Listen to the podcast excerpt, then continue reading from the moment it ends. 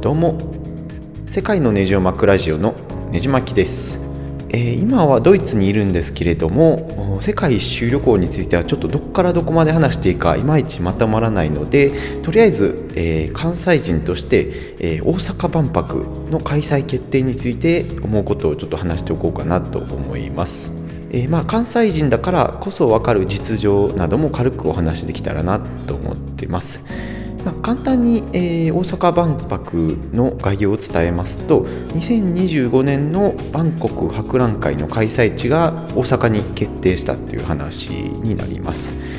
この候補地決定の初めの段階ではフランスのパリが大きなライバルだったんですけれども途中でパリが辞退したので、えー、急に大阪での実現の可能性が高まって、えー、結局は、えーと、アゼルバイジャンとロシアを制して、えー、開催を勝ち取ったっていう流れになります。大阪にいる方はご存知だとは思うんですけれども開催が決まる前から至る所に大阪エキスポのロゴがデカデカと書かれたポスターが貼られてたのでもういかにも開催するかのような、えー、雰囲気でした。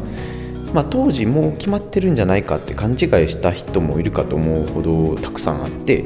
まあ、特に驚いたのはいとこの結婚式のために東京に行った時も大阪万博のポスターがあったことです、まあ、まだ決まってないのにそこまでするかと思ったことです。まあ、どれだけ国民が万博開催をサポートするかみたいなところも評価に入っていたみたいで有名なアーティストとかお笑い芸人とかを呼んでライブイベントをしたり他にもなんか缶バッジとかタオルとかグッズを配ってたりもしてました。大阪の大手企業でも社員に万博に関するサポートを促したりもしているほどで、まあ、ほんまに金かけとるなと思ったほどなんですけれども、まあ、その成果のおかげか今回無事2025年に開催が決定したみたいです。まあ、素人目に見ても大阪がどうしても万国取りたい万博取りたいという必死さが見えましたね。まあ、大阪としては万博に合わせて大阪湾の夢島の人工の島でカジノリゾートの開業を目指しているってことなので、まあ、ここはどうしても外せなかったんだと思います。まあ、個人的には父がものすごく万博好きで、えー、関西人としてももちろん開催が決まったのはとても嬉しいですね。まあ、愛・地球博も昔遠い昔に連れてってもらった記憶が今でもしっかり残っているほどでして、まあ、大阪でもあれが見られるとなると非常にワクワクします、まあ、この開催地となる夢島夢という漢字に山水のアメリカの州って書いて夢島って読むんですけれどもあのユニバーサル・スタジオ・ジャパンの、えー、少し西にあって、まあ、直接はちらっとしか見たことないんですけれども今はほとんど更地みたいです、まあ、面積は調べてみるとお台場よりもわずかにちっちゃいぐらいで、まあ、万博の会場としては十分かと思います、まあ、海外からすれば、まあ、東京だけじゃなくて関西にも行く口実が増えるので観光的な意味でもプラスになることは間違いないかなと思います。まあ、やっぱり外国の方っていうのは日本っていうとまず東京に行きたがるんですけれども、まあ、日本で2番目の経済都市っていう魅力も知ってほしいなと思います、まあ、人情にも溢れてますし食べ物も、ま関東とは違ったもの食べられますし京都とか奈良とか三重県とか、ま、兵庫県もありますし。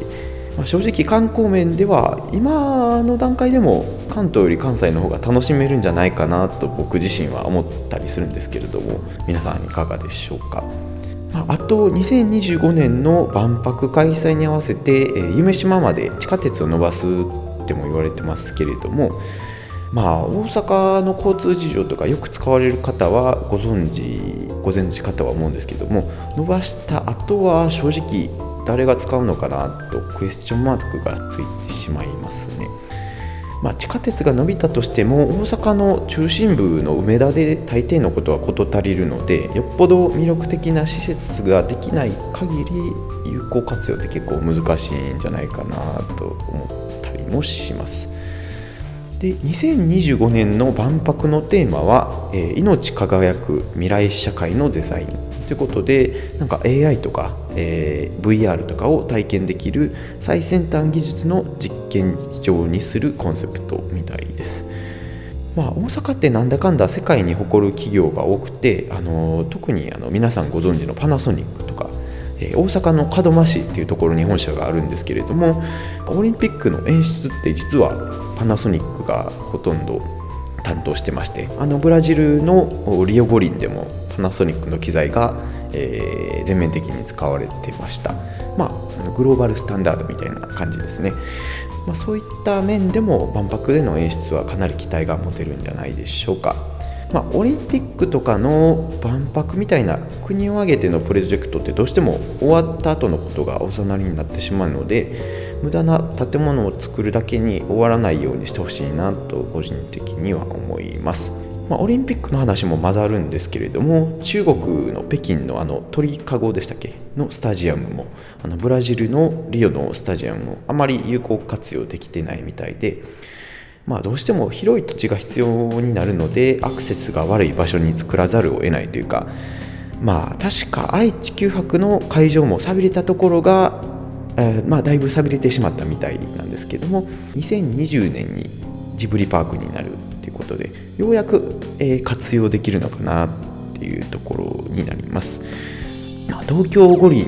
大阪万博と続いて、まあ、なんとか景気を盛り上げてほしいかなと思ってます。まあ、愛知九博昔に連れてった記憶がまだあるんですけれどもそこについてもまた機会があればお話ししたいなと思っています。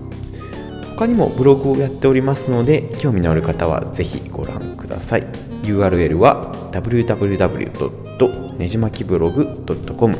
世界のネジを巻くブログと申します。では次のエピソードでお会いしましょう。